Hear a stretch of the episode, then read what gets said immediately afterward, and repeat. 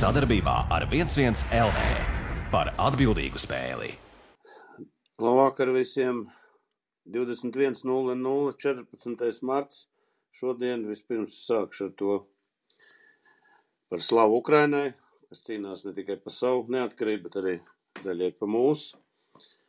Un šodienas programmā runāsim par basketbolu. Būs Kaspars pastāstīs, kas jauns ir Eiropā. Pa FIBU pastāstīs, kā viss šis karš ir, ir ietekmēs basketbolu nākotnē. Tad mēs par Latvijas kausu izrunāsim un par NBA, kā mūsu latviešiem iet, ja, ja paspēsim. Un būs šodien virslīga futbols, kurš iesākās, ir iesācies arī iepriekšējā nedēļā. Nu ko, kas par sāksim ar tevi? Man ir jautājums eh, tev. Tu te izbraukāji Spāniju, Beļģiju, varbūt eh, pastāst, kas notiek FIBA pēc visām, visām šitām, eh, kā var pateikt, nu, neprognozētām situācijām, kā FIBA reaģē uz to un kā viņi attiecās pret Krieviem, kā, kādas vispār tur ir garstāvoklis. Pastāst mums.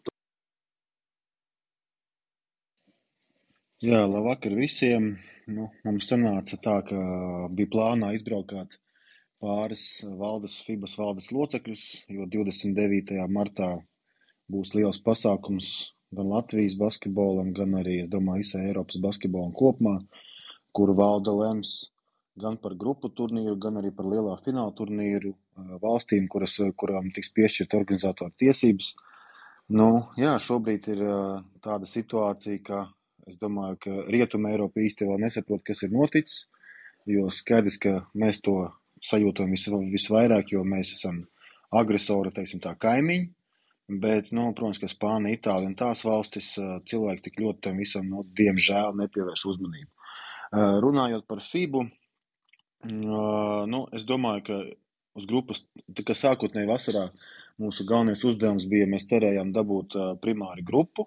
Es domāju, ka ja viss būs kārtībā, šo uzdevumu mēs noteikti izpildīsim uz visiem 100%. Nu, šobrīd ir vairāk jautājums ir par fināla turnīra, visa fināla turnīra organizēšanu, jo kā galveno iemeslu FIBA varētu minēt, ka mums īsti neatbilst arēna jo pamatprasība bija 15,000 skatītāju vietas, bet, bet, bet, bet nu, šobrīd mēs arī FIBA mēģinām pārliecināt to, ka tas nevar būt izšķirošais lēmums, jo no tā cieši tikai mūsu skatītājs, kur attiecīgi nu, nevarēs visi skatītāji gribētāji apmeklēt spēli, jo pat ne FIBA, ne televīzija, ne mēdī no tā necietīs, jo mēs jau esam pierādījuši, ka spējam organizēt ļoti, ļoti labi. Tā kā mēs strādājam vēl pie tā, lai 29.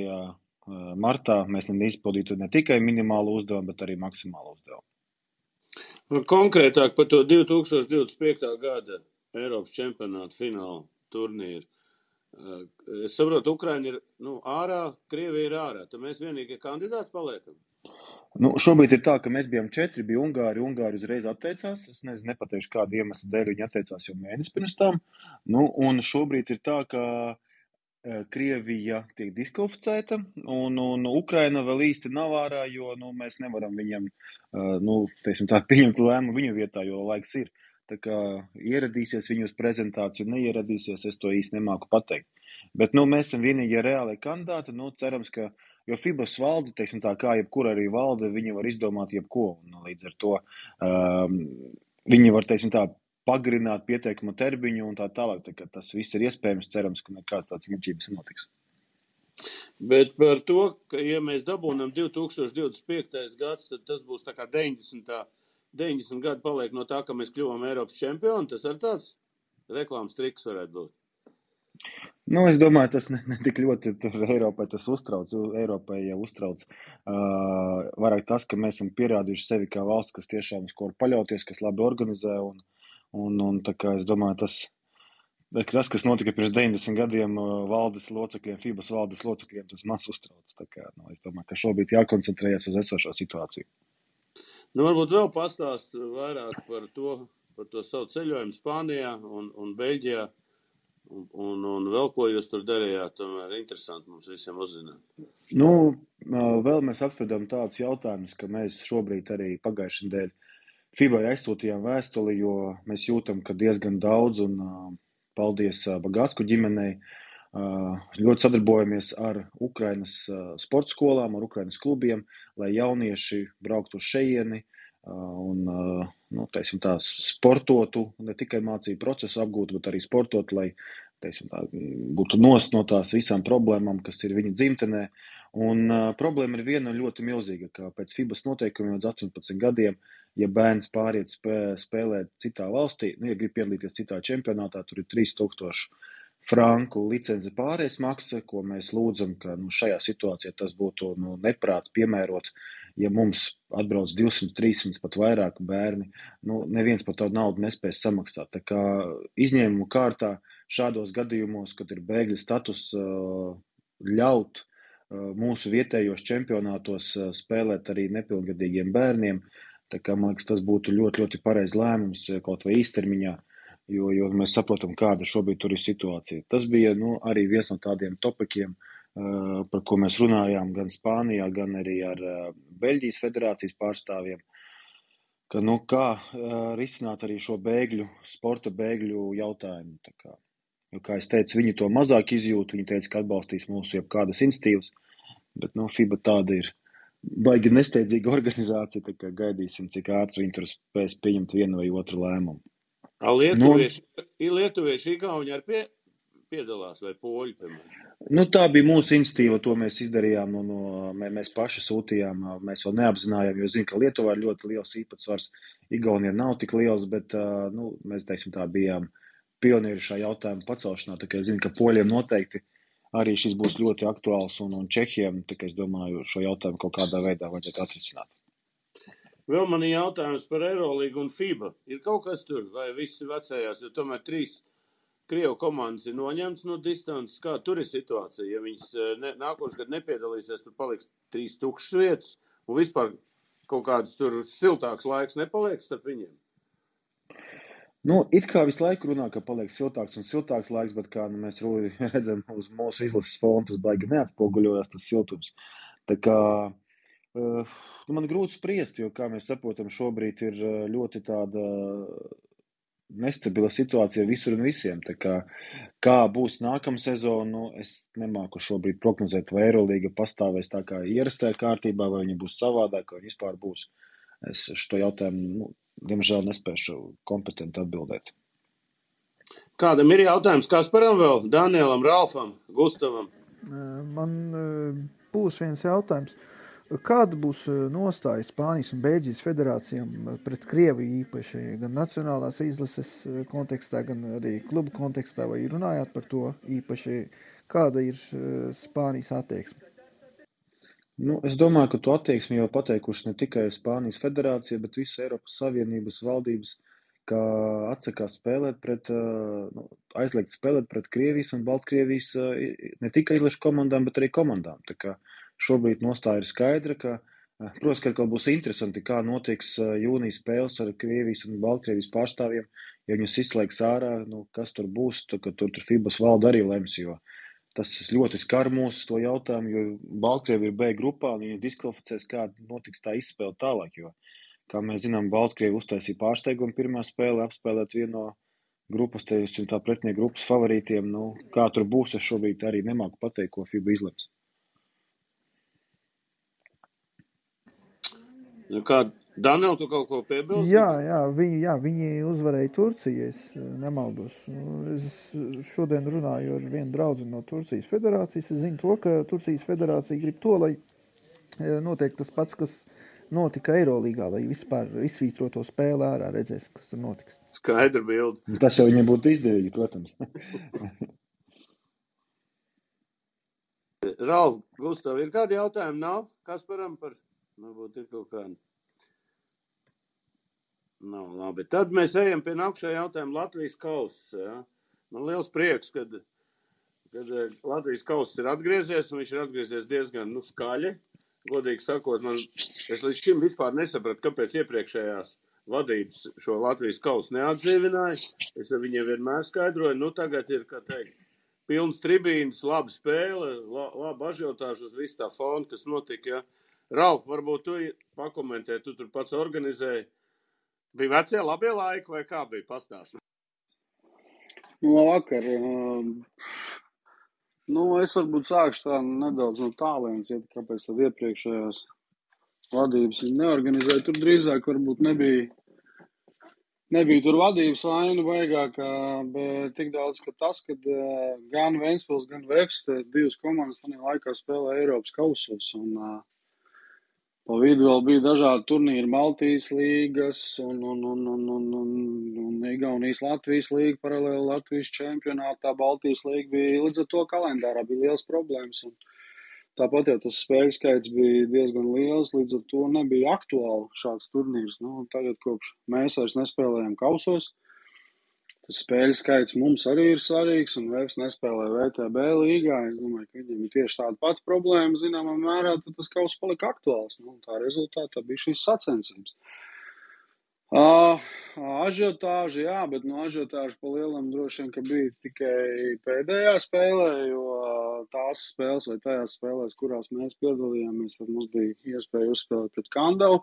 Jā, Kandavā tie bija basketbola svētki, bet, zini, tādi, nu, svētki, kuri beidzās ar mīnus 40, nu arī tādi nosacīti svētki, bet tajā pašā brīdī es skatos, ka vietējai varēja, vai vietējās varas pārstāvjiem tas ir svarīgi, brauc, apbalvo, piedalās, nu varbūt tas ir tāds pluss lielais, ja, ka tāds impulss mazliet tiek dots tiem cilvēkiem, kuri lēmēja tieši, nu, novad domēs vai pilsētas domēs, un, un apmēram saprotat, cik tālu tad jūs vai mūsu šī gadījumā klubs atrodas no no, no, no teiksim, profesionāla kluba, jā, un, un, un cik daudz vēl ir vajadzīgs, lai viņi varbūt dabūtu tādu pašu profesionālu klubu savā pilsētā. Bet, nu, atgriežoties pie noslēguma fāzes, jā, nu, pasākums bija grandios. Paldies Latvijas Basketbola Savienībai, Kristapam Janičenakam, visiem pārējiem, kas tur bija iesaistīti.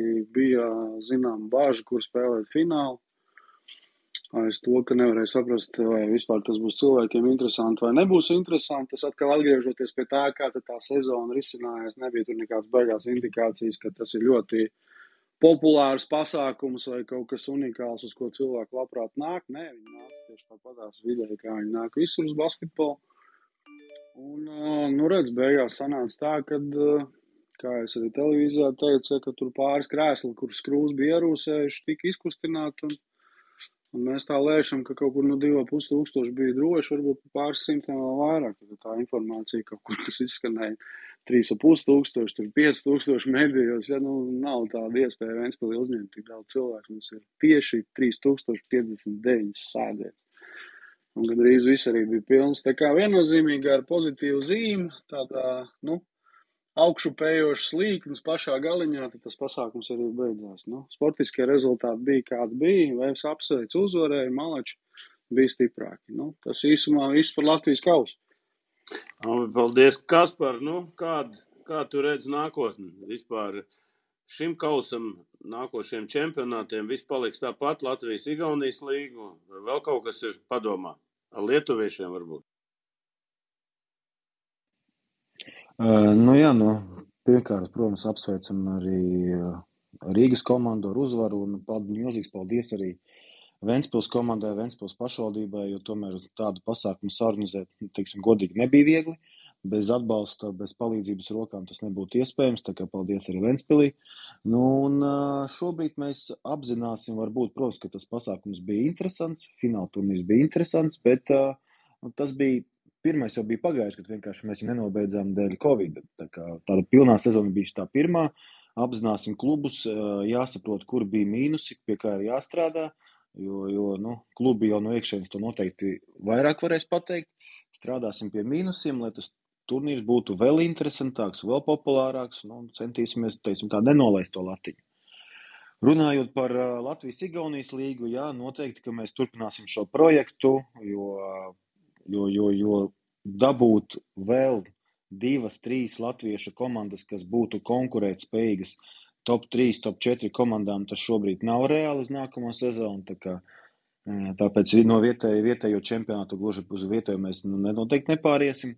Nu, un arī, ko runājot par lietuviešiem, lietuviešiem noteikti arī būtu interesanti piedalīties mūsu projektā, bet uh, top komandas jau uzreiz pateica, ka viņas tur nepiedalīsies. Līdz ar to uh, teiksim, otrā gala komandas nu, varbūt eh, tas nebūtu tas pareizākais, ko mēs gribētu redzēt. Visi jau mēs gribētu redzēt Žalgiru, Lietuvas Rītas un tādas komandas.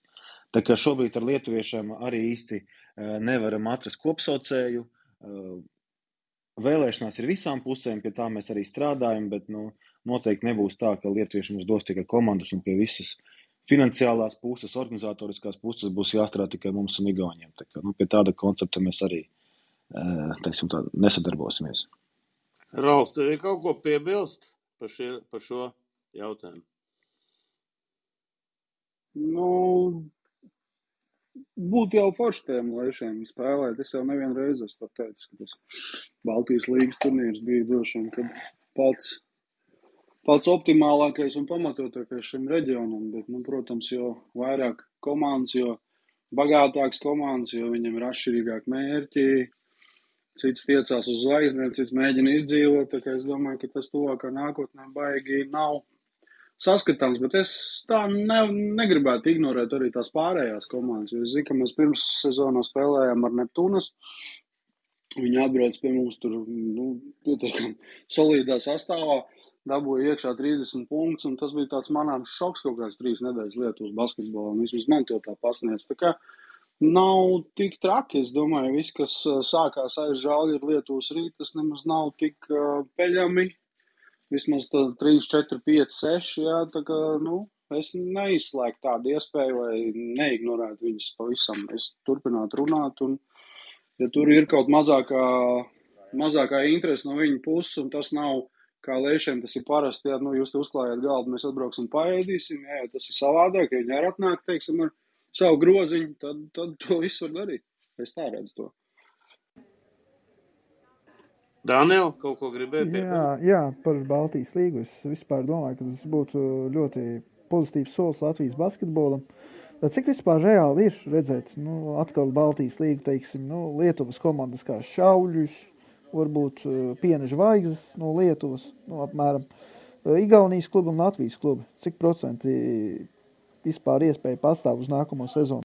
Dānēl, tu esi pa jaunu. Es atceros, mēs savā laikā, kad vēl šo līgu organizējām, sākās ar Ziemeļu, nebals saucamais, un, un tad pārtap pa BBL, jā. Tur ieguldīt bija milzīga enerģija un vispārējais. Nu, un tas viss sajuka. Līdz ar to man ir baigā skepse, ka vēlreiz atgriezīsies visas komandas, bet eh, Rauls jau pareizi pateica, nu, ka vajag mēģināt varbūt kas par tās 3, 4, 5, 6 komandu pie, pievienot klāt. Es domāju, ka tas jau būtu lieliski. Ko kas par to? Es domāju, ka Rāvs precīzi uz to jautājumu ir atbildējis, ka mēs esam gatavi runāt, ja lietuvieši kaut vai atnāk pie galda ar savu groziņu, bet noteikti nebūs tā, ka viņi atnāks un tikai ēdīs. Šī ir šī brīža galvenā problēma. Mēs jau saprotam, ka Igaunija lēšiem neiet kopā, ja? kaut kas viņiem nu, ir. Ja? ja mēs vēl kaut kādu, teiksim tā, kopsaucēju varam atrast, tad, nu jā, Igauniem ar lēšiem ir vēl grūtāk. Kā vispār ir, cik viegli vispār ir atrast varbūt kādus sponsors vai televizoru translācijas, nu, lai būtu tā nauda, varētu vispār atnākt? Nu, šobrīd varu pateikt to, ka neviena televīzija ja mēs salīdzinām, piemēram, Spāniju, Franciju un visu pārējos, kur televīzija ir uh, liels atbalsta punkts gan klubiem, gan federācijām, nu, šobrīd mums pašiem jāmeklē resursi, lai mēs varam samaksāt un parādīt spēles. Tā kā, es domāju, šobrīd tas kā tāds produkts, nu, mums ļoti jāstrādā, lai nevis mēs maksātu televīziju, bet televīzija mums. Tā kā uz televīziju šobrīd ļoti, ļoti, ļoti teiksim, tā, cerēt, nu, nebūtu prātīgi. Mums ir citi, protams, labi partneri, labi sadarbības partneri un finanšu avoti, bet šobrīd, un kā iepriekšējos gados, diemžēl pa, pa televīziju labu kvalitāti mums nākas maksāt pašiem par producēšanu. Gustav, nu tev ir kaut ko, ko pakomentēt par visu šito? Iedod savu. Jā, sveiki, sveiki visi.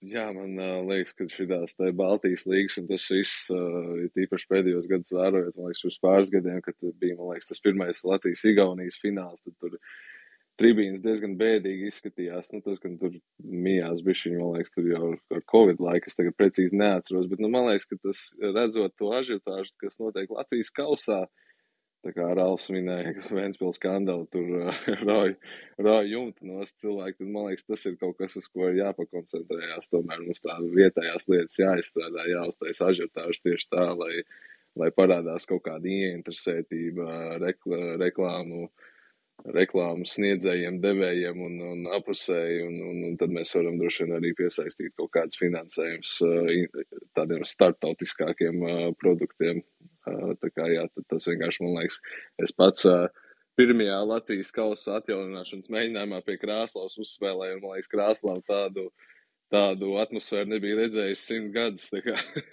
man liekas, ka tur ir baigais šarms tajā visām cilvēkiem patīk redzēt, latviski sakot, underdogs un, un, un Uh, iepriekš minētā, piemēram, Kandava, tur pastīties, vai tur lasmanīts var iemest 30, 40 punktus pret lielo Ventspilu. Tā kā tas tur, tur, man liekas, ir tas šarms, ko, kas, ko Latvijas basketbols meklē šobrīd. Es tev, Gustav, pilnīgi piekrītu, kāpēc es uzsāku to sarunu. Mums nākamā tēma būs futbols, nu, par virslīgu, kur arī e, mēs vēl runāsim. Ir desmit komandas, un viss šaubījās tur par trijiem, četriem jaunu, kas jaunas pienāks komandas, ka viņas nebūs pirmā kārta gan visu to pilnīgi, kā teikt, uh, nepierādīja tomēr, ka, ka, ka, ka būs tik liela starpība. Šeit tas patriotisms starp, nu, tā kā saka, Kandau, Krāslau, tur Gulbeni, Jāgau. Kas par vai nav tomēr, jūs tomēr vēl neturaties pie tā, ka savu nacionālo līgu vajag, ot, skatoties uz virslīgu un tā, un, un būs tas, tie skatītāji būs vairāk nekā uz Igauniem. Kā tev Es domāju, ka noteikti vajag uz to arī jātiecās, bet nu, jāstāsta reāli, kuras būs tās komandas, kuras ienāks profesionālajā basketbolā. Nu, mēs skaidri redzējām, ka šobrīd viena no vadošajām Latvijas otrās līgas komandām, Ramēta Nacionālās līgas komandām, ir Kandava. Nu, un Ventspils tur nu, lielas problēmas nesagādā. Nu, vai ir vajadzīgas komandas, kur ir regulāri plus, mīnus 40 vai plus 40 un tā tālāk. Nu, ne tas ir interesanti uh, vadošajām komandām, ne tas arī interesanti ir uh, tām komandām, kuras uh, nopēr tādu punktu starpību. Tā tur vienmēr ir jābūt balansam, uh, lēnām, ja mēs spējam atrast vēl vienu komandu, pēc tam aiznākamajā sezonā vēl viena komanda, un ja ir līdzvērtīgas, nu, vismaz uh, Liepājas, Valmieras, Latvijas universitātes līmenim, tad noteikti jā. Ja tas ir uh, ne, teiksim, tā, pusprofesionālas komandas, kur uh, nu, tas līmenis būs krasi zemāks, nu, tad es nezinu, vai ilgi tas, uh, tā interese būs regulāri redzot, ka tā punktu starpība būtu tik milzīga. Ralf, man tev tāds jautājums. Nu, spēlē Latvijas komanda Ventspilī pret Latvijas komandu vai pret Igaunijas komandu. Kā skatītāji skatās uz to un kā nāk? Man vienmēr sakot, es īsumā atkārtošu to, ko es teicu. Nu, ir grūti izmērīt pēdējos divas sezonas, jo nu, Covid situācija un tā grūti salīdzināt, bet nu, tagad ir tā, tas kausa fināls, teiksim, iedeva to virzienu. Ja, tu redz, ka tīri teorijā pret dažādiem apstākļiem tu vari savākt daudz vairāk cilvēks nekā vidēji 400-500. Ja. Un uh, tas ir tas ceļš, uz ko iet, protams, tur ir jāveic kaut kāda analīze. Tā, vai tas ir. Uh, nu, ne tikai analīze, bet arī jādabū cilvēku resursi, finansiālais resurss, kādā veidā to visu padarīt attraktīvu. Un tas noteikti nebūs tikai viena atsevišķa kluba spēkos, tas ir kaut kā jādara arī nedaudz centralizēti un droši vien basketbola savienībā jānāk talkā. Bet vai tas ir atsevišķi, vai teiksim, mēs varam izmērīt, vai cilvēku skaitu ietekmē tas, vai mēs spēlējam pret Igauniem vai pret Latviešiem, es drīzāk domāju, ka nē, ka svarīgi ir tieši tie komandu vārdi, pret ko tu spēlē, un brīžam pat kaut kāda atsevišķa spēlētāja, ko skatītājs atpazīst, ja viņa jau nāk uz tādām zvaigznēm. Tāpēc tāpēc jau arī, teiksim, celt to līmeni tām sacensībām ir ļoti svarīgi, piesaistīt sponsors ir ļoti svarīgi, lai mēs varam nokomplektēt komandas no tādiem spēlētājiem, kur arī būtu attraktīvi skatītājiem. Un tas ir tāds ritenis, ja. Jo tu vairāk investē, jo tu vairāk var eventuāli nopelnīt. Jā, nu, tu vairāk nopelni, tev ir atkal iespēja investēt. Nu, kamēr nenotiek kaut kas globāls un tu vienkārši nebankrotē vai vēl kaut kas. Nu, es tādu ļoti ātro schēmu uzzīmēju, kā tas notiek. Tā kā atbildot vēlreiz uz tavu jautājumu, es domāju, ka nav, klubiem nav pieraksts klubu basketbolā. Tas varētu vairāk būt nacionālām izlasēm. Un, un, un, un vairāk vai mazāk tas ir tas, ko klubs iegūst, cik viņš ir stiprs, viņš, cik viņš ir konkurētspējīgs un kas viņā spēlē. Nu, tā. ok, paldies. Pāriesim, Gustav, pie NBA. Tūlīt tev dosim vārdu lielāko.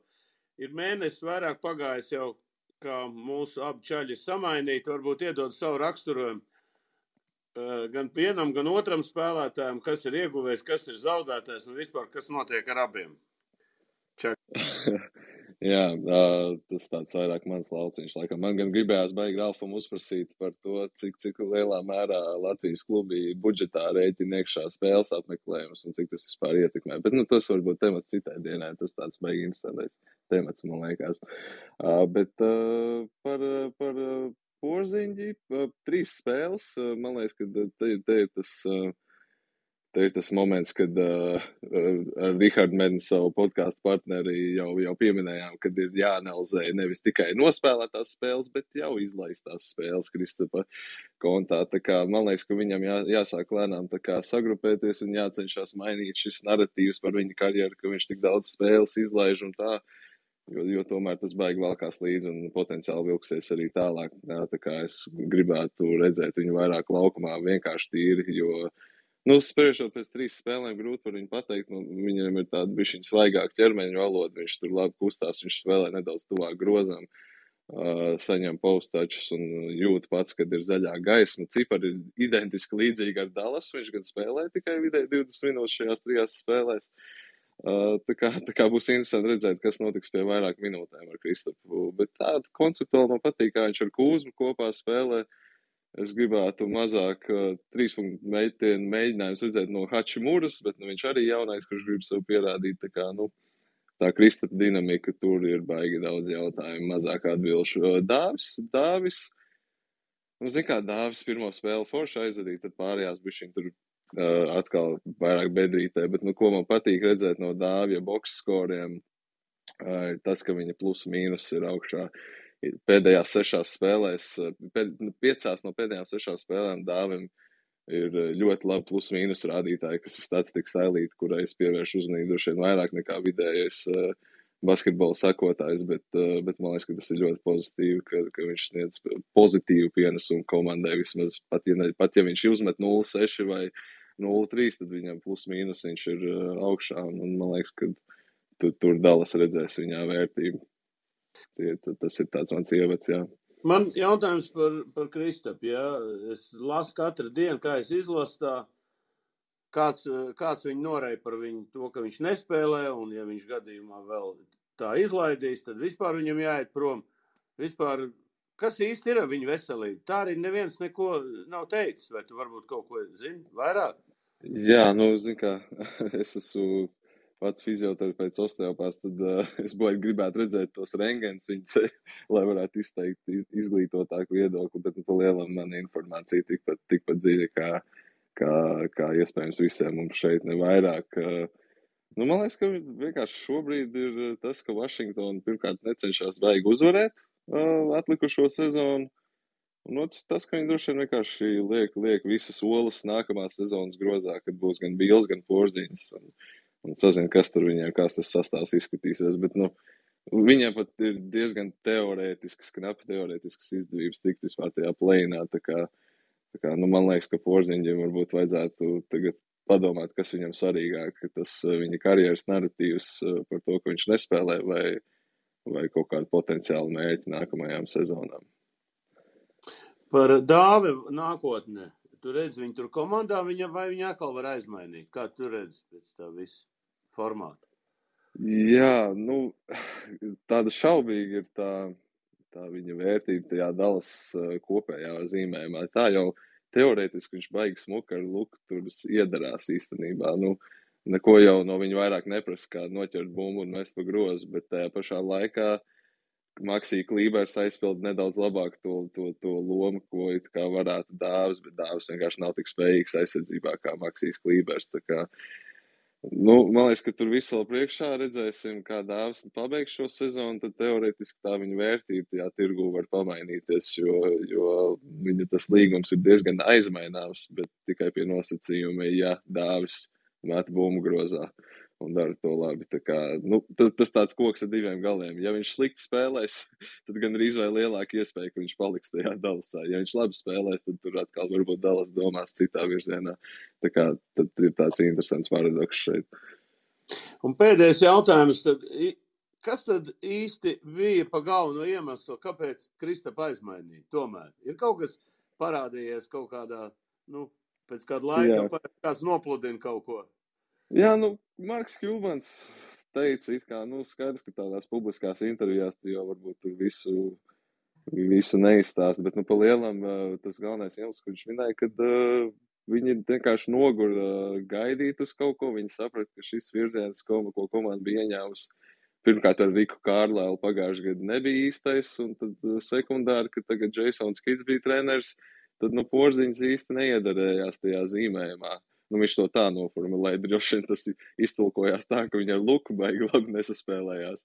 Un ir daudz pierādījumu tam, bet, uh, nu, pa lielam Dallas vienkārši negāja tajā virzienā, uh, kurā viņi redzēja, ka viņi var iet. Un, hei, kopš porziņa aizmainīja Dallas ir 9 uzvaras, 2 zaudējumi 11 spēlēs. Tā kā pastāv kaut kāda maza cerība, kad viņi izdarīja pareizo izvēli. Jā. Daniel, ko tu dzirdi Turcijā pa viņiem? Viss mierīgi? Nu, viss mierīgi, jā, nu, bet nu, par dāvi vairāk eh, pozitīvas uh, lietas var dzirdēt. Īpaši, tā kā Gustavs minēja, plus mīnus rādītājs viņam ir labāks. Es domāju, ka viņam arī eh, komandā loma ir daudz lielāka, nu, salīdzinot ar pēdējo sezonu Vašingtonā. Es domāju, ka viņam viss ir nācis pa labi, un pēc streida viņš vispār atkal to ritmu ir ieguvis. Viņš var izjust to, ka viņš kaut ko tur var iegūt. Viņš cīnās uh, par porziņu, vispār grūti spriest. Bet es domāju, ka nu, ilgtermiņā arī Kristapam palīdzēs šis streiks. Bet cik Vašingtona uz viņu liks cerības, cik Vašingtona viņu gaidīs, tas ir lielais jautājums. Jo viņam tiešām ir ļoti liels līgums ar tik lielu līgumu. Es domāju, ka viņam ir jāspēlē daudz vairāk. Nu, bet es uh, gaidu kaut ko no Kristapa arī šo sezonu. Varbūt uh, mārta beigās, varbūt aprīļa sākumā. Es domāju, ka viņš iegūs uh, sezonas beigām labu ritmu un vismaz mēģinās uh, pierādīt uh, savu to kvalitāti. Viņš grib parādīt to, ka viņš ir arī kaut ko spējīgs uz laukuma izdarīt arī. Un uh, iekļūt viņš ļoti grib, es domāju, tā, ka nākamā sezonas plānos, bet redzēsim, kas notiks. Bet viņam noteikti vajag iegūst to spēles reķinu. Ok, Ralf, tu neko negribēji izteikties, vai kas par vēl par, par mūsu zvaigznēm? Ok, labi, tad pārējām mēs pie futbola. Virslīgi ir sākusies 31. sezona, ja nemaldos, ja nekļūdīšos. Un galvenais mūsu uh, eksperts šajos jautājumos Edmunds Novīts, kas ir klāt un arī ir viens no viens no kluba, Girts Mihelsons. Nu, un tad parunāsimies, kā ir gājis pirmajā kārtā. Jo eh, es pastos rezultāts. eh, Edmunds te prognozēja, ka nu tūliņ būs baigās sagrāvs. Nu, fantastiski pirmā kārta vienkārši skatoties. Nu, kur vēl, vēl labāk var būt, Edmund? Kā tavām prognozēm galīgi neiet? Uh, Labvakar visiem! Nē, sagrāvis, diemžēl būs, lai kā mēs to negribētu. Es personīgi to negribētu, bet tās noteikti agri vai vēlu būs, ja ne tagad pavasara daļā, kad, kad īstenībā tās mazās komandas ar to cīņas sparu un ar to azartu daudz kur samazina to meistarības atšķirību, bet uh, sezonas vēlākās fāzēs, turklāt vēl uz zaļiem laukumiem, tur jau būs atkal citādi. Bet, ja programmas ir pozitīvi, arī pirmajā kārtā tas ir labi, ka nebija šo sagrāvi, ka visas spēles bija pietiekami līdzīgas. Ja atkal gribas, kā vienmēr, paskatīties uz tuvējiem kaimiņiem, lietuviešiem, igauniem, ja tur uzmest aci, tad tur vienā čempionātā Igaunijā jau bijis rezultāts 8 pret 0 pirmajā kārtā. Lietuvā ir jau bijis pirmajā vai otrajā kārtā 6 pret 0, un tur ir pa vienai divām komandām, kas totāli krīt ārā no kopējās bildes. Nu, tad virslīgā pagaidām tādas komandas nav. Vissmagāk klājās, es teikšu, atklāšanas spēlē tieši Salaspili pārstāvošais Supernova. eh, Kuri, kuriem izdevās izlīdzināt viens viens liepājā, un tad viņi tur pamatīgi iesēdās. Un, nu, tiešām smagi, smagi gāja no dziļas aizsardzības spēlē, bet nu, viens trīs beigās zaudēja. Nu, domāju, ka tieši Supernova varētu būt tā komanda, kas agri vai vēlu piedzīvos tos lielos zaudējumus, bet vismaz liepājā izdevās pacīnīties. Tāpēc ir daudz optimisma. Papildus tam, ka visas spēles ir bijušas līdzīgas ar intrigu, vēl pieminēšu to, ka diezgan daudz arī līdzutēji bijis pirmajā kārtā. Un, uh, lai nesameloju, tagad paskatīšos uh, precīzi datus, tad jā, tad vidēji apmeklētība pirmajā kārtā 440. 440. 440 valda, tu piekritīs, tas ir solīdi. Jā, paveicās, ka nebija lietus un laikapstākļi bija itin patīkami, bet nu, te pašā laikā plus 4 grādi, nu, tur arī jābūt zināmai futbola mīlestībai, lai divas stundas ārā apstākļos pie plus 4 grādiem visu spēli noskatītos. Tas sākums ir pozitīvs, bet uh, es ieteiktu nesteigties ar secinājumiem. Tikai tā garā sezona parādīs, vai visas komandas ir konkurētspējīgas, vai līdzjutēji saņemās tikai uz pirmo kārtu, vai visu sezonu apmeklē savas mīļākās komandas spēli un tā tālāk. Labi, mēs uh, ģirtam paprasīsim. Met pirmā kārtā zaudēja, un vismazāk skatītāji bija. Ģirts, nu, iedod savu komentāru par savu. No vakar. Nu, tur federācija nemāk skaitīt. Hansa stadions tribīns lūza. Es varu tikai pie, piebiedroties ģirtam uzreiz, jo tiešām tur nebija brīvas vietas. Es atnācu desmit minūtes pirms spēles un tik tikko atradu savu vietu un daudz stāvēju. Jā, nu tā kā tur, tur ir 300 vietas, sēdvietas un 3000 uh, stāvvietas. Bet labi, nu, nu, nu būsim godīgi, nu es domāju, ka kaut kāda ap 400, 450 varētu būt. Kā, nu, gan ierakstīt tur mazāk, bet, nu labi, ne, ne, ne par to A, stāstu. kā tiek Protams, skaitīts? A, kā tiek skaitīts? Viņi iet tā kā uh, bildē un tad skaita, vai kā viņi dara to? Kā notiek Nu, skaitīšana? nē, nu mēs, par, mēs parasti, mums ir, mums ir tie skatītāji, skaitītāji manuālie tādi, ko mēs tā kā roku vienkārši, nu, skaitītāji. Nu, tad tas arī Tā kā bija lidmašīnā, uzkārt- kad iet, ka lidmašīnā. Nu jā, to klik, klik, klik, jā, tas, to, to, to, tas mums bija kaut kur pie 430, jo mēs otrā puslaikā vairāk neskaitījām to, bet, bet um, nu, federācija ierakstīja tā, tā kā es nezinu, uz kādiem datiem viņi balstījās. Parasti jau vienmēr inspektors pajautā um, mājas spēļu organizatoram, uh, kas ko kā, bet, bet šoreiz uh, laikam paši skaitīja, nu tad es nezinu, kā viņi skaitīja, bet ok. Uh, nu, sezona, protams, ir, ir, ir sākusies un, un, un, un tieši tā ir fantastiska sajūta. Es domāju, tie ir ļoti, ļoti saviļņoti un priecīgi. Eh, Protams, ka nedaudz nomāca eh, visa šī pasaulē esošais eh, stāvoklis ar, ar daudzām dažādām eh, nesaskaņām, eh, dažādu valstu starpā. Ja. Un kaut kur, nu, kaut kur tas prieks par tos futbola sezonu ir tāds, tāds manuprāt, nedaudz pieticīgs, bet nu, tā pašā laikā nu, mēs saprotam, ka dzīvē jāturpinās. Un, bet, bet, bet, nu, nu, tomēr jūtam ir tāda uh, emocija, kaut kāda saturēšana, vismaz arī man uh, personīgi. Bet nu, tā pašā laikā, nu, uh, nu, kā lai saka, nu, mēs esam. Mēs esam savu, savu kāds sacīt, futbola, futbola un, un sporta veidu mī, mīlam, ja, mēs viņu gribam pēc iespējas labāk arī arī organizēt un, un spēlēt. Bet, ja mēs runājam par, par, par sezonas sākumu, nu, tad man tas nepārsteidz, ka visas komandas sezonas sākumā ir, ir gatavs, eh, kā sacīt, eh, tomēr pilnu atdevi, eh, ar pilnu atdevi spēlēt, un šie rezultāti arī ir ar, nu, vienu, divu vārdu starpību, ja, tā kā ne vairāk, un, un, un, un intriga tomēr spēlē vienmēr ir bijusi. Un, uh, Skaidrs, ka sezonas laikā tas tomēr kaut kādā veidā nostabilizēsies, būs kaut kādi vadošie un būs kaut kādi atkritēji. Bet nu, sezonas sākums ir interesants. Un, un, un, un es teikšu, tā salīdzinot ar citām sezonām, tomēr uh, šī kārta notika ļoti nu, kvalitīviem laukumiem. Jo, ja mēs atceramies iepriekšējās sezonas, tad bieži vien pat nācās uh, spēlēt uz aplidojušu laukumu. Tādā ziņā no futbolista viedokļa mēs um, arī pirmās kārtas, bet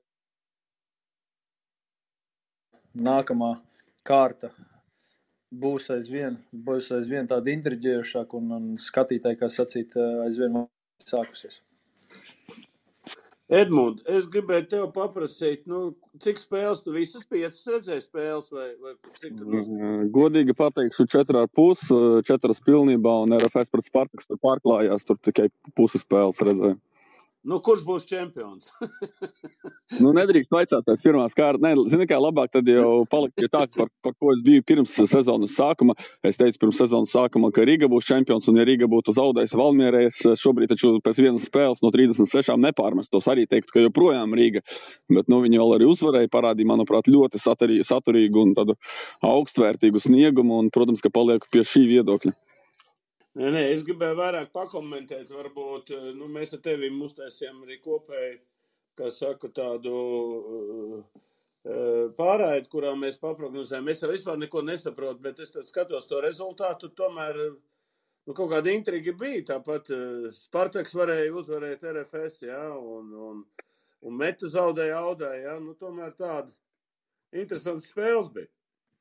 Nu, bija interesants spēles, bet es varu tikai atkārtot to domu, ka nu, pirmajā kārtā uh, Zini, jā, tu pat esi varbūt galvas tiesas vājāks par otru komandu, bet un tev vēl tur žurnālisti liek tur pēdējās vietās. Nu, tu izdeji, nu, protams, ka tu tur parādi varbūt vairāk nekā tu parādīsi vidēji tādā, kad ieies tā sezona tādā vairāk rutīnā un dziļumā, tad, protams, ka nevarēs tu katru spēli uz emocijām nospēlēt. Jā, bet tāpēc jāskatās uz to komandu potenciālu, un mēs tur žurnālisti arī vairāk skatāmies uz sastāvu, uz, treneri un tā tālāk. Nu, piemēram, tas pats RFS pret Jurmālu Spartaku. Es redzu, ka Edgars Gauričs pievienojas, bet, nu, nu manuprāt, Spartaks uzlaica virs savas galvas šajā spēlē, un arī paskatoties, ņemot vērā, ka spēli visumā, visā pilnā garumā neredzēju, paskatījos šodien arī statistiku, nu, tāpēc XG statistikas, kas rāda, cik bija jābūt goliem, nu, bija jābūt 4-1 RFS labā, nevis 3-2. Protams, jā, tur dzirdēju atsauksmes Jurmēlis Spartaks patiešām parādīja ļoti labu sniegumu, un tur daudz vietējie latvieši, un, un tiešām interesanta komanda, un lai viņiem viss izdodas. Bet pēc vienas spēles, kad tur bija 3-2, tagad spriest, ka, nu, tagad varbūt Spartaks cīnīsies par titulu vai tam līdzīgi, nu, tā, tā, tā, tā, tā nav pareizā, nav pareizā pieeja. Bet atgriežoties tā par kopējiem secinājumiem, nu, man liekas, ka Rīga Valmiera spēle tā bija no abu komandu puses diezgan kvalitatīva. Un atkal var atkārtoties, ka palieku pie domas, ka šīs divas komandas arī varētu būt trīniekā. Liepāja, neskatoties uz uzvaru, man nepārliecināja liepainieku sniegums, bet nu, atkal varam norakstīt uz arī pretinieku spēles stilu, kuri bija nosēdušies ļoti dziļā aizsardzībā. RFS pret Spartaks. No RFS man grūti spriest. Uzbrukums ir noteikti spēcīgs, jaudīgs. Viņi zina, ko darīt ar bumbu. Bet kā būs ar to atkal snieguma kvalitāti? Viņam nav tik daudz, varbūt, eh, spēcīgu rezervistu kā, kā Rīga komandai. Un, ja kāds tur vadošais notraumēsies, būs problēmas ar RFS. Nu, tā kopumā. Nu, un vēl ir interesanta komanda Auda. Auda, kas ir Girta Mihelsona meto ar 1-0 apspēlē. Nu, man liekas, ka arī diezgan labs potenciāls šai komandai. Varbūt viņi neizveidoja tik daudz pret metu, tos momentus. Bet nu, arī jāņem vērā, ka viņi agri ieguva vadību 1 pret 0, un viņiem tur nevajadzēja par katru cenu otros vārtus.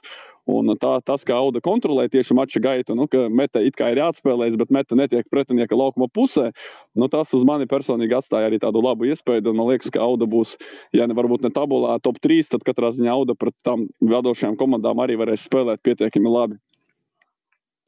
Okay, tā kā Edgars ir pievienojies, eh, Edgars varbūt pakomentē, uh, kā ir jaunais laukums, eh, tā saucamā LNK sporta parkā un, un vispār par savu komandu. Es saprotu, jums tur daudz vietējie kadri un, un, un tā, iedod savu. Jā, labvakar, labvakar visiem.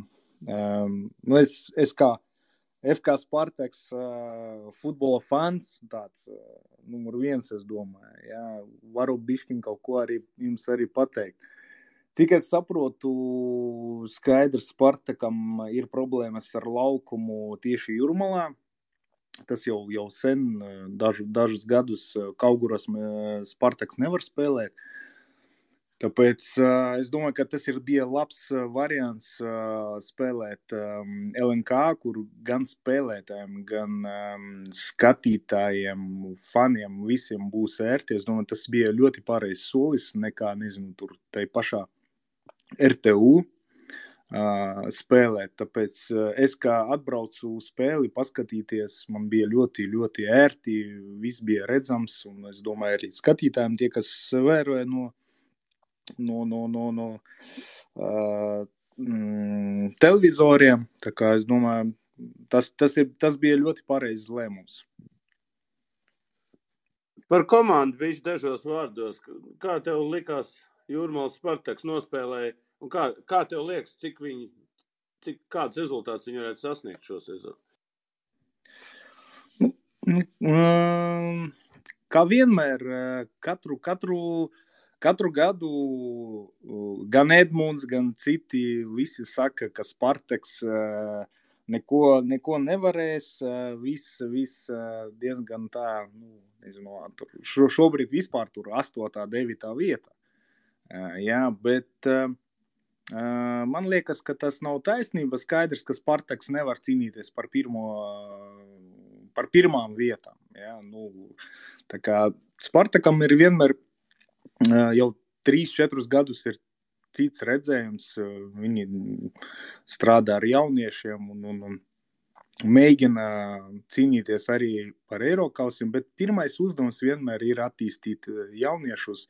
Šobrīd vairāk, šogad vairāk ir tieši, tieši latvieši. Tāpēc ne, nedomāju gan, ka Spartaks šogad tur nezinu, cīnīsies par, par, par to, ka palikt tīri virslīgā. Ir ļoti interesanti jaunieši, tieši latvieši, kas, kas nu, arī pirmajā spēlē nu, pierādīja, ka, nu, kur, kuri var tomēr konkurēt, spēlēt. Un skaidrs, RFS ļoti laba komanda un redzēsim. Pirmā spēle ļoti grūti kaut ko teikt. Es arī skatījos visas spēles. Mm, kaut tiešām grūti kaut ko teikt, bet Spartaks dara savu darbu, kā vienmēr, un, un, un tad, tad tas ir pats galvenais, jā, nu, redzēsim, redzēsim, bet, nu, augst, augstas mērķus tomēr, protams, tur, nu, neviens tur nesaka, bet, nu, mm, kaut kā tā. Ok, tā, Edmunds, es tev uzdošu tādu jautājumu par vietējiem spēlētājiem. Es te lasu, ka ja apmēram pama, nu, kaut kā pamatsastāvā vidēji 6,4 vietējie spēlējuši, ja? Nu, kāds, tev, kāds eh, tev būtu tāds, eh, nu, kā tu novērtē viņu spēli un, un, un, un cik viņi ir ieguvēji? Un varbūt tur tiešām kaut kāds jaunais ir paspīdējis. Nu, arī joprojām par, par agru šie jautājumi. Pēc 4. pēc 5. kārtas varam ar tevi pie šī jautājuma atgriezties.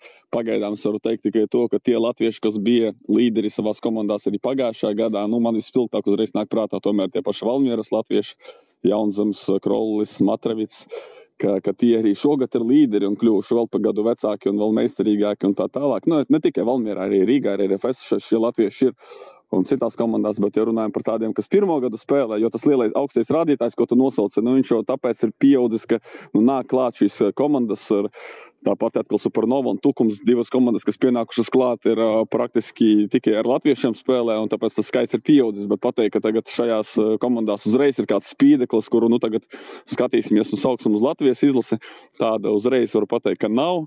Ir varbūt daži, kas man tur, teiksim, tas pats Rubenis, kuram tur arī sarežģīts stāsts un garš stāsts, un tagad viņš mēģina atkal restartēties. Un, Tukuma rindās Daugopilī nospēlēja pāris epizodes spilgti tieši uzbrukumā, bet nu, tas, tas tie ir tādi uzplaiksnījumi un tur ne, nevar pagaidām izdarīt uh, lielos secinājumus. No metas gaidu noteikti, jo metā arī daudz līderu zaudēja. Varbūt Girts var precīzāk pateikt, uz ko viņš liek cerības, bet, bet ir skaidrs, ka šogad uzreiz vairāk ir tādi spēlētāji, kuri nu, ir, kuriem jāsāk spēlēt jau par līderiem, kuriem jābūt pamatsastāvā spēle no spēles, kuri, kuri savukārt pagājušā gadā vai nu brīžiem bija pamatsastāvā, vai nu nespēlēja vispār pamatsastāvā. Nu, tad arī ir jaunas sejas. Ceru, ka kāds, kāds izšaus, bet jā, pagaidām pēc vienas kārtas prāta par to runāt. Girts, tu uzdošu jautājumu par audzes sporta formām. Ja? Kāda tev bija reakcija, ka viņi spēlē Latvijas izlases formā? Nu, stundu, divas gandrīz vai stundas pirms spēles. Ka, ka, ka ir tāda situācija, ka tiesneši ir izlēmuši, kā sacīt, atteikt. Ja? Nu, es nezinu, kādas tur īsti aizkulisēs, nu, bet zinot iepriekšējo vēsturi, nu, tad uh, bieži vien ar mūsu tiesnešiem ir dažādas peripētības notikušas arī iepriekš par tiem pašiem termokrekliem, kur ir prasīts, es nezinu, pēkšņi eh, vai nu vilkt nost, vai, vai rulēt rokas augšā, ja, lai nekas neredz. Nu, manuprāt, nu, nedaudz, nedaudz pārspīlēts tās, tās visas lietas. Un, un, manuprāt, ne līdz galam tas viss eh, nokārtots. Un, un es teikšu tā, ka eh, tā, tā problēma droši vien radās arī dēļ tā, ka, diemžēl, mums kā virslīgas klubiem pirms sezonas kopā nesanāca sanākt visiem lai, lai teiksim, šos te visus tādus detalizētos jautājumus izrunātu, atnākt ar, visu, ar visiem krekliem un kaut vai pieaicināt kaut vai tiesneši. Ja? Nu, līdz šim, nu, jo mums jau arī šobrīd jādomā par to, ka, ja mēs brauksim pie audas spēlēt, nu, viņi izvilks vienu vai otru formu, ja, kurai viņu, vienai formai viņiem ir zaļš kaut kas, otrai formai kaut kas balts, mums ir zaļbalts. Ja? Tad, tad mums principā nederēs ne, ne, ne šī zaļa baltā forma, ne, piemēram, otra zaļā forma vai, vai trešā baltā forma, tad mums ir droši vien jāmeklē kaut kas vēl cits. Ja? Un, un, un, nu, ir tie jautājumi, varbūt tas, kas līdz galam kaut kā liekas tā arī federācijas kontekstā šī saikne līdz galam nav noslīpēta un, un, un, un, un mēs kaut kā kaut kur pazūdam dažbrīd tulkojumā. Ja? Bet es, es vērsīšu vēl tādu uzmanību, ka vispār zaļās formas un mums, kā klubam, tā skaitā, no šiem nākotnē vispār nāksies pārdomāt, jo, piemēram, Itālijā zaļā, zaļais, zaļā krāsa formās izmantot ir aizliegta, manuprāt, no kaut kā 2023. vai 2024. gada. Tas ir klubiem pateikts, teiksim, Sasūlo klubam viņiem ir pateikts, ka viņi ar, ar zaļu krāsu savā formas sastāvā nevarēs spēlēt. Ja? Nu, tāpēc, ka tās ir atkal kaut kādas televīzijas, tur peripētīs un tā tālāk. Un tā tālāk. Tā kā es domāju, ka drīz mūs arī nokancelēs. Var, var Bet, nu, tā, arī komentāru nelielu, es atvainojos. Jā, bet Edgar... Latvijas izlasē zaudēt ar 0-1, nu, tas ir cienīgi, cienīgi. Nu. Mazam humoram. Edgars, tu kaut ko, ko tu gribēji piebilst? Jā, um, līdz galam nezinu to visu situāciju ar formām, ar krāsām un visu. Tik tīri no savas pieredzes es, es patiešām piekrītu Girtam uh, par komunikāciju starp klubiem. Uh, visi kaut ko dara paši un, un nekomunicē savā starpā. Es domāju, ka tas ir iespēja tomēr arī komunicēt. Uh, otrs, es domāju, ka tomēr ja klubs, man, man bija tāda pieredze ļoti patīkama. Es arī nezinu, pirmo gadu strādāju Spartakā. Es arī paņēmu vienu formu sarkanu baltu, bišķiņu ar baltu, bet otro ekipējumu paņēmu baltu. Un man bija jau problēmas. Kaut kur braucu, bija problēmas ar, ar to ekipējumu un tā tālāk. Tāpēc pirmais obligāti nevar ņemt klubam piemēram, kā nezinu, tur auga. Nevar ņemt uh, tur ar kaut ko zaļu, un vēl zaļš melns vai zaļš balts. Vajag uh, pilnīgi atsevišķas krāsas ņemt. Tas būs atvieglos gan, gan tev, gan arī citiem klubiem un tā tālāk. Uh, un, protams, trešais moments, uh, tas ir taisnība, ka Latvijā pārāk pārāk tie tiesneši, nu, nezinu, par, par katru centimetru baltas zeķes un viss. Es pēc savas pieredzes, tur nelielas, bet tomēr tur eiro kausos kaut kādus tur un tā tā. Neviens, nu, protams, tur visi iet pretī, bet mums Latvijā tomēr ļoti, ļoti stingri ievērot tos visus noteikumus. Un, un, un, tāpēc es domāju, nu, jābūt, jābūt bišķiņ visiem tomēr uzmanīgākiem. Paldies! Vēl viena tāda lieta, es varbūt piebildīšu, ko, ko varbūt tas ierasts cilvēks nezina, ka uh, tiesnesim, tiesnešu brigādei ir absolūti jāatšķirās no abām komandām, ne tikai laukuma spēlētājiem, nu kā spēlētājiem, bet arī no vārdsarga.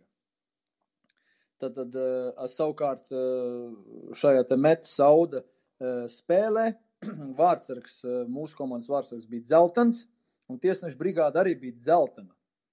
Tad, tad viņiem principā vajadzēja mainīt, ne, viņiem vajadzēja mainīt formu, viņi nedrīkstēja tiesāt. Uh, viņiem bija jābūt uh, komplektam vai nu šim, šim zilajam, kas ir, ko es zinu, vai ir kaut kāds lila vai, vai melns. Ja? Uh, jo, jo viņi principā vārdsarga formā viņi nedrīkstēja būt. Tādi noteikti. Es, ne, es kaut kas tas tikai Latvijā var būt. nē, nē, nu, ir tam taisnība. Jā, tiešām. Jā, jā. Ralf, tu vēl esi mums?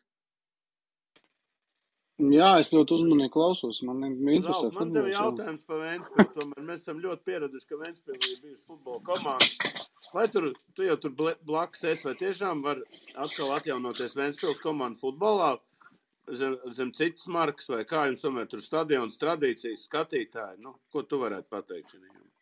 Nu, es gribētu, lai viņš atjaunojas. Nu, es tā, tā es varētu iegrozīt. Un Ventspilī tomēr tās futbola tradīcijas ir diezgan dziļas. Es neesmu pētījis visu vēsturi, bet es kā mazs puika būdams, es atceros, es gāju, nu, tas jau Krievi. Padomju Savienības laikos, ja es gāju uz uh, dzelzbetonu tribīnēm, uh, tur spēlēja, ja nemaldos, komandai nosaukums bija Vēnta, bet tā bija cita Vēnta. Un pēc tam tur vēl bija tāda komanda, kas bija piekomandēta armijai Zvezdas saucās, nu, jeb Zvaigznīt vai kaut kas tāds. Un, un, un es ne tik daudz to futbolu gāju skatīties, kā to folkloru klausīties, kas tur ir. Jā, jo tur jau Redzēt, folk, par... pa folkloru es atceros. Es, atceros jā, jā. pats spēlējot tur vēl skolā, jā, sestajā tā... videnē, vai kur jā. tas. Tā kā tu izgāji ārā nu, pēc tās spēles, tā nu, stipri apbruņotāks kaut kādās verbālās kavojās, tur nezinu, skolā vai kaut kur uz ielas. Ja. Tur bija nu, smagi. Es, Es ļoti gribu, lai futbols atgriežas. Nav tā, ka viņš ir galīgi miris. Mums ir uh, Ventspīlī jauniešu klubs, uh, nu, tā viņš saucas jauniešu futbola klubs cerība, un uz tās bāzes varbūt kaut kur ar laiku kaut kas izaugs. Bet, uh, nu, pāri pilsētā tie gājuši pēdējo nu, desmit gadu laikā, tie, nu, nedaudz vairāk, daudz un dažādas peripētīs, visas tās uh, iestrādes, kādas bija sporta finansēšanā, viņas faktiski ir. Uh, beigušās dažādu iemeslu pēc. Jā, negribās. Nu, it kā atjaunojās Ralf. Pagājušais Sāns teica, ka viņi kopā jau iesnieguši atpakaļ vecās iestrādes attiecībā par fina sporta finansēšanu. Tā kā iespējams, ka viss var atjaunoties tagad. Es nezinu, pa kuru Sānu tu runā, ceru, ka ne pa prūsu. Ja?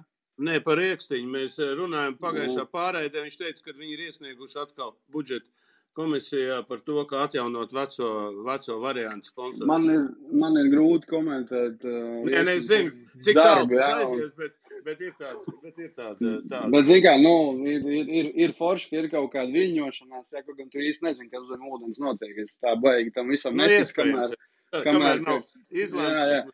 Jo nevajag aizmirst to vienu lietu, vēlēšanas tuvojas, un jebkura auditorija ir auditorija. Kā, nu, no. pabarot kādu ar kaut kādiem solījumiem.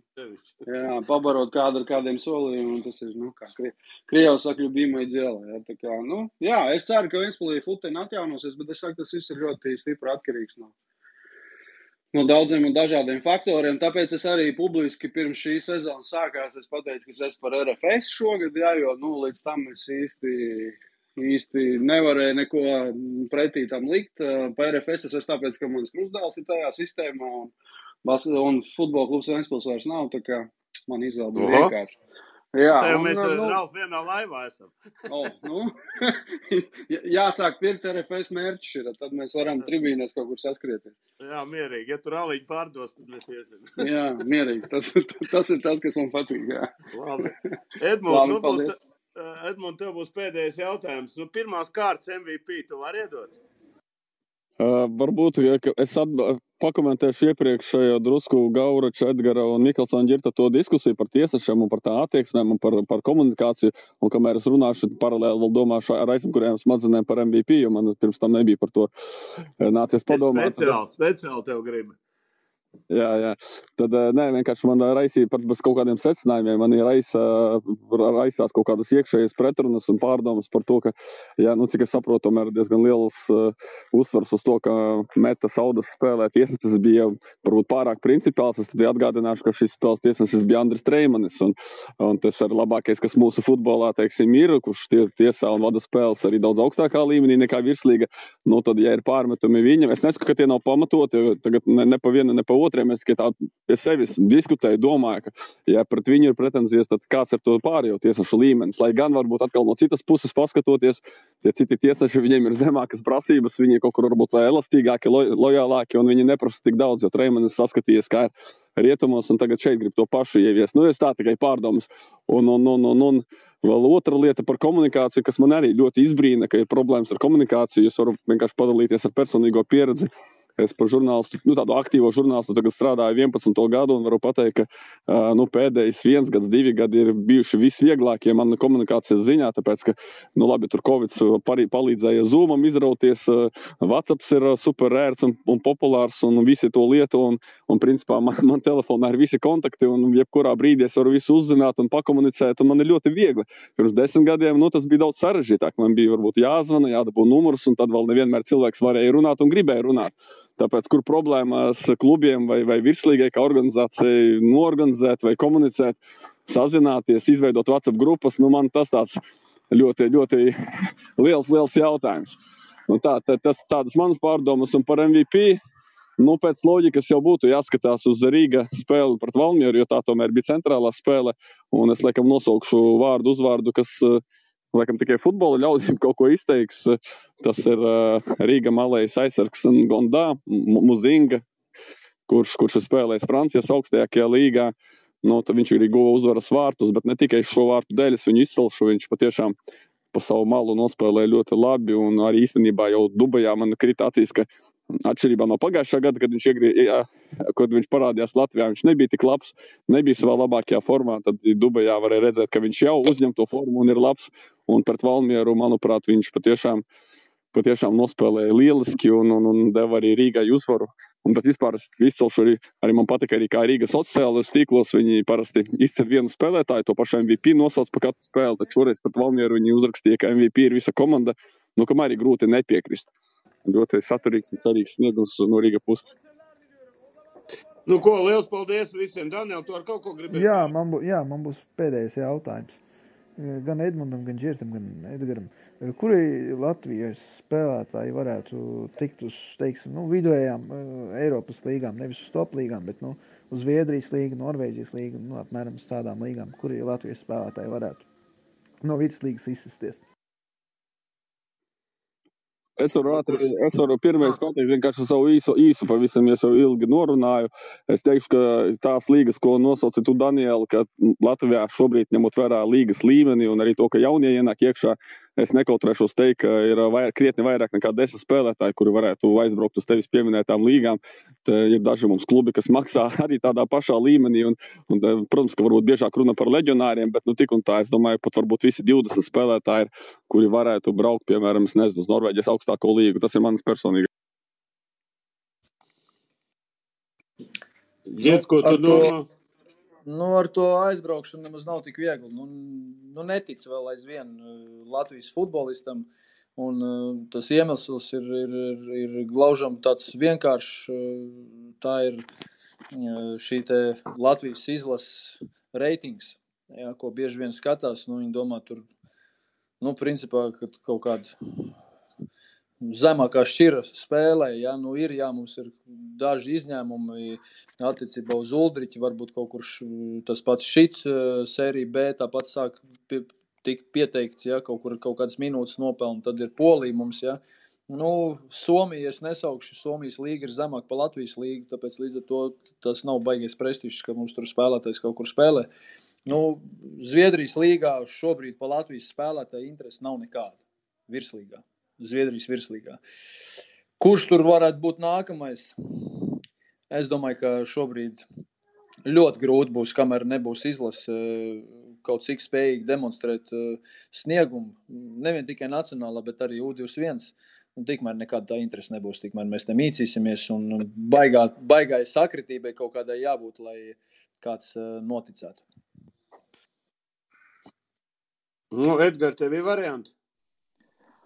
Uh, varianti vienmēr ir skaidrs. Uh, piekrītu gan Edmundam, gan Girtam. Uh, mums vajag laiku. Jā. Ir, ir, ir potenciāls, skaidrs, ne visiem. Ļoti maz mums ir spēlētāji, kuri varbūt pēc laika būs gatavi. Mums jā, jāstrādā visiem ļoti daudz, un, un redzēsim. Jā, nu, laiks parādīs, tomēr nu, patiešām daudz darba jā, jāizdara, lai, lai, lai tiktu tur augstākā līgā. Jā, tā kā redzēsim. Bet, es, bet, es, ir, bet ir. Es, es, es, Edgars, tu jau tā baigi pieticīgs. Vienkārši kāpēc mums ar ģirtu nesakrīt? Girts vairāk, es tā domāju, ģirts vairāk runā ne jau tas, ka mums nav sportiskā līmenī spēlētāji, bet tas, ka, kā mēs skotējamies vai ne, kā uz mums raugās, kāda ir tas aģentu darbs un tādā ziņā, jo to darījumu vajag patiešām noslēgt. Tur pilnīga taisnība. Es atkal varbūt vairāk runāju vairāk no futbola puses, jo es zinu, kāda spēlētāja šeit brauc ar kādām algām, un ja viņi šejieni brauc, tad viņi var arī varbūt arī tālāk aizbraukt. Bet kāpēc es līmenis tieši piekrīt Edmundu? Jā, jā, jā. Un, un tieši kāpēc kāpēc es iesprūcu šeit un Edgars drusku pārtraucu, jo, nu, re, reko tieši Jurmāls Spartaks ir piemērs, kur varbūt nevienmēr tur tā vieta tabulā ir visaugstākā un komanda spēlē nevienmēr to viskaistāko futbolu līgā, bet tieši viņiem ir šie transferi, viņiem spēlētāji dodas uz labām līgām. Piemēram, es esmu pārliecināts, ka no šeit klāt, klāt, klātesošiem diez vai kādam kaut ko izteiks, izņemot varbūt to pašu Girtu un Edgaru vārds tur Kirilo uh, Drišļuks, ja, kurš, kurš, kurš vislīgā, manuprāt, neko ap, absolūti neko neizcēlās. Viņš pēc tam aizbrauca uz Ukrainas augstāko līgu. Un, piedodiet man, Ukrainas augstākā līga pirms tur iebruka Krievija. Tā līga bija stiprāka nekā Daniela nosauktās līgas. Ja, tā ir ļoti solida līga. Tāpat ir Spartakam vēl citi spēlētāji. Sērijā B tur viens no rezultātīvākajiem spēlētājiem. Tā kā viņi atkal prot strādāt tajā transferu tirgu, tur ir ļoti labi kontakti cilvēkiem un viņiem tas izdodas. Tāpēc tās ir divas dažādas tēmas. Vai spēlētājs ir gatavs un vai viņu var uz turieni pārdot. Okay. Protams, Okay. jā, ne, nu, laiks parādīs šobrīd. Uh. Edgar, Tā tīri Spartaks tomēr, tomēr vairāk strādās ā, arī ar latviešiem. Nu, mēģināsim, mēģināsim. Skaidrs, viņi ir. Mēģināsim, strādāsim, attīstīsim, redz, ā, nu, redzēsim, kā, kā būs. Ā, Protams, tas ir ļoti sarežģīti, bet, nu, saku, laiks Nē, parādīs. nu, jāsāk bija virslīgi, vismaz čaņiem ir kur spēlēt, mēs visi redzam, mēs varam visi novērtēt 36 spēles, tomēr eh, kaut kāds pamats ir. Nu ko, šoga, šodien paldies visiem, ka piedalīties. Nākošu nedēļu jau būs Formula 1 sākās, Champions Līgā būs brackets, tas saucamās astoņas labākās komandas paliks, nu un arī parunāsimies par hokeju nākotni bez Rīgas Dinamo, kas notiks, jo šodien esmu ieplānojis interviju ar Tābolu, tā kā nākošu nedēļu būs šīs tēmas, un atkal mēs jūs visus gaidām attiecīgi pa tēmām. Labi, paldies visiem, kas, kur, kur atsaucās, paldies klausītājiem, un mēs esam, kas saka, vēl ierindā, un slavu Ukrainai. Ar labvakar! Sadarbībā ar 11 LV par atbildīgu spēli.